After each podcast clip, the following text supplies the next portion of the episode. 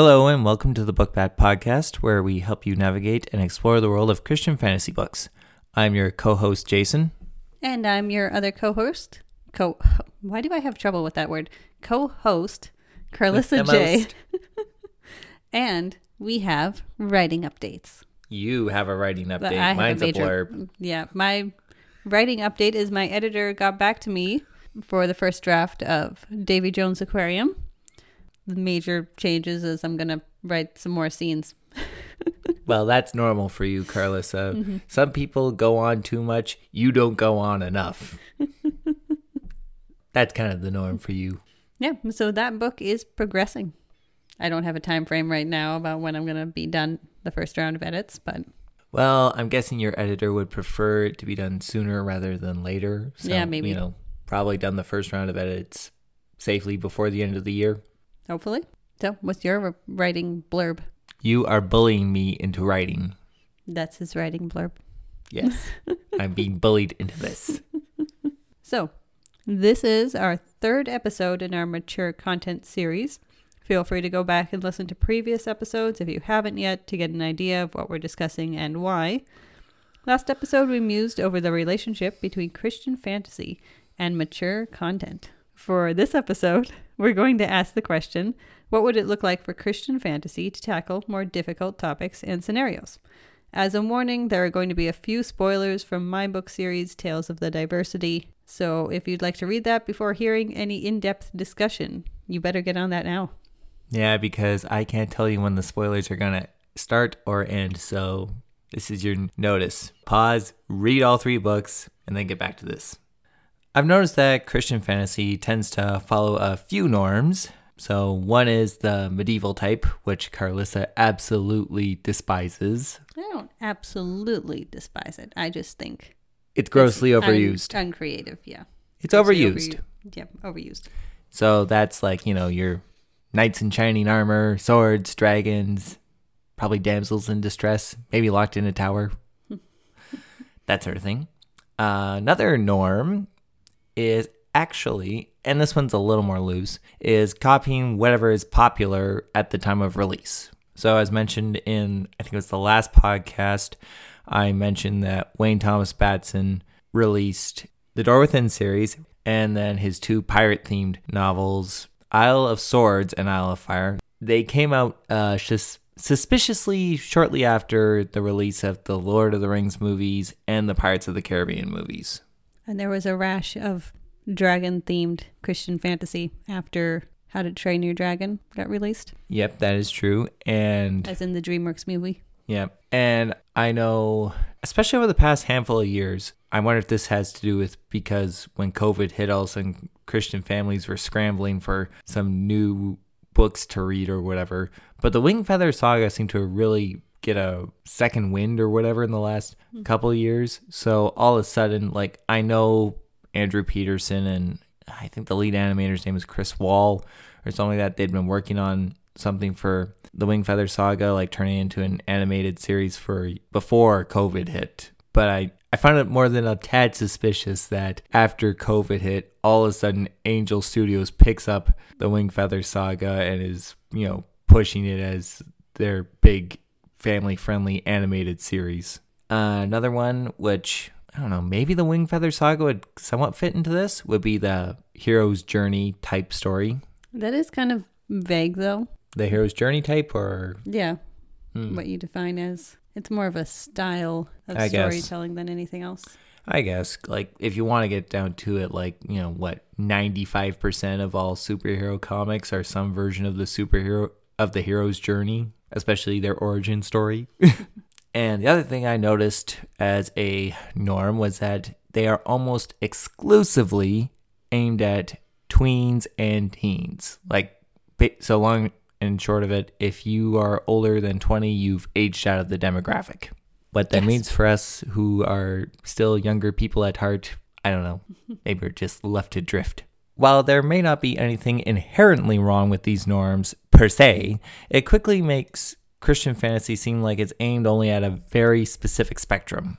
At least in my opinion, it does. One thing I found as a teenager and even beyond that into adulthood is a pressing reality of big questions and emotions. Now, I lean into the emotional side of things, normally speaking. One thing that I found was that Christian fantasy doesn't really scratch that itch by acknowledging the reality of big emotions and what they make us feel and how they can change our perception on reality or big questions and how sometimes, you know, we had these big questions and there is no clean cut answer. One thing that I constantly turned to to help me with that sort of thing was music. My favorite band, Foot Krutch, and two other musicians that, yeah, have been go tos of mine for the better part of two decades now. Man, I'm old. Uh, Peter Furler and Phil Joel. And those artists have helped me grapple with and even accept big questions and accept emotions by acknowledging that they are real and to the songs and the way they address you know big feelings or questions is it doesn't always tend to be offering a black and white answer and telling you okay this is how you deal with them actually took me up until more recently to actually come to grips with the fact that it is in fact okay not to have all the answers to all the questions in all the world and a good summation of this in my mind at least can be found in the final book of Tales of the Diversity trilogy, which Karlissa wrote. You should read it. If you haven't read it, read it. If you have read it, read it again. It's that good. the Tales of the Diversity trilogy is full of messy situations where things aren't always wrapped up in a nice and tidy happy endings. It is revealed, and I believe all this happens in the third book, that Jer has been long struggling with some form of mental illness, we don't know what it is exactly, and it's never fully specified. We find out that this illness has long predated him becoming a black blood. Katia is reunited with her once husband, who now has amnesia, who now goes by Seberus. Is that right? Yep. The reader also witnesses Captain Sitso's broken relationship with his wife and daughter. There are hints of hope in the endings, but none of these situations are completely resolved in the way that I feel most Christian fantasy novels feel they have to, frankly. Another would be the way that the villain, Grey Noon, is defeated. If this was a typical Christian fantasy, some hero, probably Ian if Karlissa had it her way, would have defeated him in some sort of dramatic finish, good triumphing over evil type thing. But what happens instead? Grey Noon wins. He gets everything that he set himself to accomplish, but he feels like nothing has changed from his traumatic childhood, that he's just spinning his wheels. So, in the end, he just commits suicide while drowning in a pit of hopelessness as conqueror of the world's top power. Just to be clear, this I'm not saying that Tales of the Diversity is a template of how all Christian novels should go. I don't believe that stereotypes or norms as we've created them are inherently bad, but I do believe that we should push our stories to be more than simple a hero's journey in a medieval setting with a Christian coat of paint for the morals and such. Maybe they can wrestle with big feelings and questions and not feel the overwhelming pressure to provide nice and clean cut answers. I think what the greatest fantasy authors have done that we've lost track of, and we've talked about this a little bit on the podcast before, is they believed they were continuing or carrying forward or bringing to attention conversations and stories from the distant past. C.S. Lewis makes multiple references to Dante and the Divine Comedy in his works, especially The Great Divorce. Fair enough. J.R.R. Tolkien was, in many ways, reflecting on and building on Norse mythology and other mythologies. Yeah, we get interwoven, interwoven into those classic Christian fantasy books. Yeah, and it feels like, I guess, a lot of our modern fantasy, and, and it kind of makes sense. We're in a time period where it feels like everything is constantly changing and people are constantly wondering what's going to happen next, what's going to change next, uh, feeling unanchored, I guess. And I think that's reflected in our storytelling is often more reflective of modern conversations or modern stories. Not that we don't take inspiration from stories from before our time, but it tends to be more shortly before our time kind of thing. Our version of before our time was tends to be, oh, you know, that long ago year of 1990. or like the 1950s or something like that. Whereas, yeah, I'm guessing with Tolkien and Lewis, when they said long time ago, they were Mhm. talking like two, three hundred plus years. Yeah, Lewis was a medieval scholar who studied the time period. Okay, I know he started a lot of his research around the year 500, I want to say, and then Oh wow! So we're talking over a thousand. up into the Renaissance. So wow. yeah, studied a pretty big an ancient time frame there. The Divine Comedy came out, well, the first book around the year 1300. So So that's, that's, a good 700 years ago. Um, well for Lewis, that would have been closer to five. Well, What? no. no, you're thinking George MacDonald. whatever. Close enough. Although George MacDonald was still alive into 1900. So there's drawing more on ancient mythology. It feels like modern fantasy in general, but especially Christian fantasy, is less moored in ancient tradition as uh, fantasy initially was. Some of that is maybe just the evolution of the genre. There's a lot of taking from The Lord of the Rings now, which, you know, great series, but Let's face The Lord it. of That's the not Rings even came a from something. Yeah, and it's not even a hundred years old. yeah. It's kind of funny because I know a lot of people tend to think that you know Lewis and Tolkien lived all this long, long time ago, and it's like, dude, they were alive less than a hundred years ago. hmm Like, come on. so I actually have a question for you to answer here, Karlissa, All right.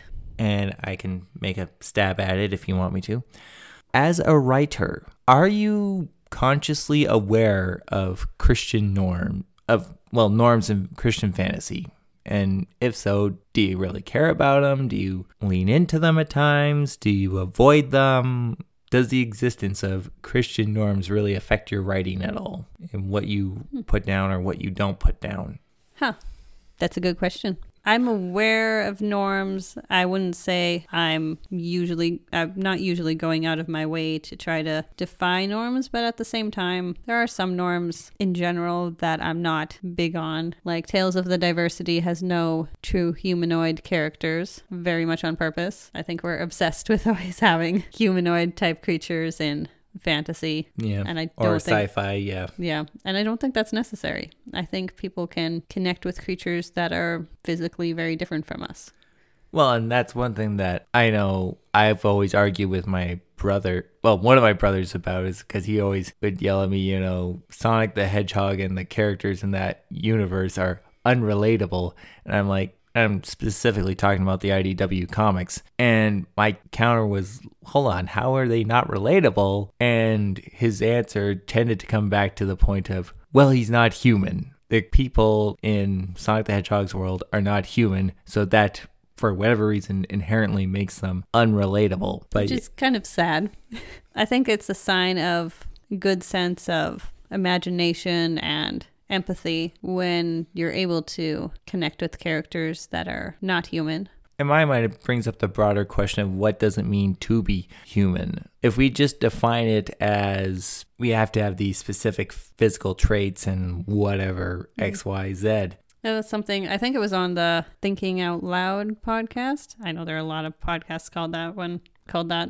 I mean the one with Cameron MacAllister and why am I blank? Nathan Rittenhouse. Is they mentioned the classic animal stories where you know you have animals as the protagonists. They're not actually designed to teach you exactly more about being an animal. They're actually designed to draw out certain themes about what it means to be human. It's kind of like why fantasy itself exists. You take the world as is and you put that aside and throw people off with, okay, we're going into another world where this has changed and this has changed and this has changed. But by doing that, you can draw attention to something that is in the real world, like what does it mean for good and evil to be at odds with each other? What does it mean to face death? What does it mean to, you know, in Lilith, what does it mean to become a Christian in a form of dying to yourself and to your natural instincts? That is, you asked me as a writer. yeah, That is, I feel like uh, that's something that I have a plan for in the future. If I do often try to tone down the nerdiness in what I write and stuff to make sure it's still very approachable. There's, there's a bit of a goal in that. I want to experiment with some with some short stories where I'm not making as much of a point of toning down the nerdiness. Kind of like that one story up a bit. about the uh, what's her name, Chrysalis Hatcher or whatever, like that one. Oh, I didn't mean that, but yeah, that's a fun one. Well, that one's pretty nerdy. You go. But I mean, like trying to write um, allegory or really get into ancient apocalyptic genre and play around with a lot of metaphors and symbolic stuff. That's a goal well, that for someday. Oh, what was it? What What was the C.S. Lewis story that I started reading that I couldn't make?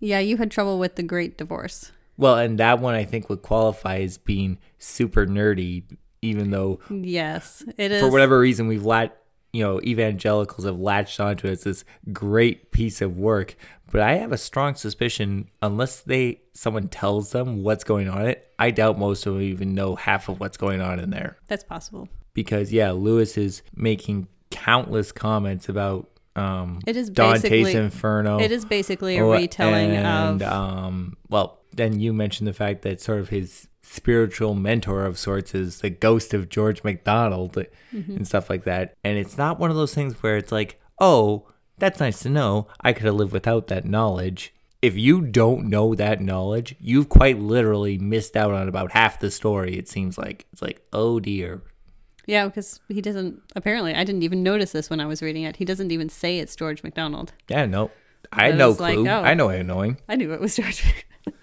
but I had read stuff about the Great Divorce beforehand, and I have a basic understanding of the Divine Comedy, which the I Great Divorce have. is basically something of a retelling of the Divine Comedy. So basically, you're saying that as a writer, Christian fantasy norms, you only really pay attention to that in as much as you try to make your stories approachable and relatable and tone down the nerdiness. Did you take out like a lot of sailing terms and stuff like that for Tales of the Diversity or something? No, I mean I meant more literary nerdiness than anything else. Oh, like deep allegory, symbolism, that sort of thing? Or I guess avoiding too much stylistic stuff or oh, how would I put it? Like there's an element of nerdiness, but I don't I, I do try to make sure it's I don't know. I'm not sure how to explain. Well, I'm sure the audience will find your explanation fascinating, even though they didn't understand a word of what you said. Do you want me to give a shot at it? Sure. Do you think about Christian fantasy norms when you're writing? I didn't used to, but now that I'm aware of them, I kind of want to avoid them as much as possible, in part because for myself, I want what I write, at the end of the day, I want it to be something that I can be at least somewhat proud of. And for myself, it wouldn't take much for me to write whether a novel or a short story where I could literally just rip off every stereotype in the book. Okay, that would actually be difficult for me. Well, that's not difficult for me because I'm a mimic. If I'm around something long enough, I can start mimicking it, whether it's an accent, whether it's a writing style, a way of speaking, or whatever. You put me around something long enough and I can start mimicking it. My problem is is that I can never go beyond mimicking and actually make it my own. So that's where for myself, I at the very least am trying to be aware of what I'm aware of so that way I'm not unconsciously just mimicking everything that I see or hear. With what I'm writing currently, what I've noticed that's made it worthwhile for me to actually care about it going forward, even though I've been working on it for the better part of 10 years, is the fact that the parts that I most care about, not the parts that inherently are reflected in norms or what people tend to like, if those parts resonate with me, then it's worthwhile going on with. Because frankly, I don't know who's ever going to read what I write. So, if nothing else, I want what I write to be something that means something to me, if no one else. A little Fair self, little self-centered, I know, and Yeah, that's probably not the mentality of people who crank out, you know, stories left and right Mm-hmm. to feed the masses. Yeah, I mean, if you're an author for making a living, You probably you ha- can't do you that. You have to have a different attitude versus those of us who write because we like writing. It's Well, fun. Well, it's not just that we write because we like writing, but it's we want what we write to have some sort of significance to us, if nothing else. Whether it's um, like in your case with uh, writing Black Miss, you were experimenting with a different style of story. It meant something to you in that form. Uh, with Dwelling in Darkness, another one of your novels, that was you really not delving super deep, but your way of playing around with what was it, Madagascar mythology? Some uh, Malagasy stuff, and then also creatures that live in dark habitats, which I feel like was good experimentation for pre Davy Jones Aquarium, where I feel like I really hit on it better in exploring animals that live in dark habitats. Well, you didn't go all in on them because that's not stuff that most people are familiar with. So with Davy Jones Aquarium, what I've noticed is that you're a little more restrained in how you describe everything. You don't just kind of dump everything on Yeah, the reader more- at once. Whereas it's more about feeling and sensing and getting to know the world. Whereas, yeah, in Dwelling in Darkness, you kind of just dumped a bunch of information on people at once, which, if you're into animals and that sort of area of the world, then it's like, oh, wow, this is fascinating. Or, hey, I recognize what she's doing here. Whereas I'm guessing the average person was kind of like, are these people like high on drugs or something? Yeah, one of my friends referred to Dwelling in Darkness as too nerdy for him. It's like, okay, that's probably fair. what a sissy.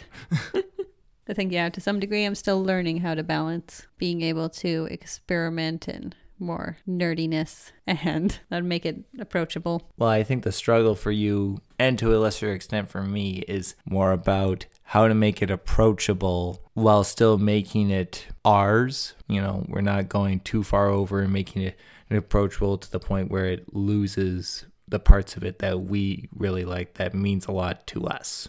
Mm-hmm. So, anyway, for the opening question, what do we do about Christian fantasy norms? I would say we get more in touch with ancient conversations and talking about what it means to be human. I think that's something that we don't write about very much as Christians, that the world, our culture actually really needs right now. It's difficult for people to have a solid answer on what does it mean to be human, what are humans for, is what Cameron MacAllister and Nathan Rittenhouse bring up multiple times as a question that our society can't decide on.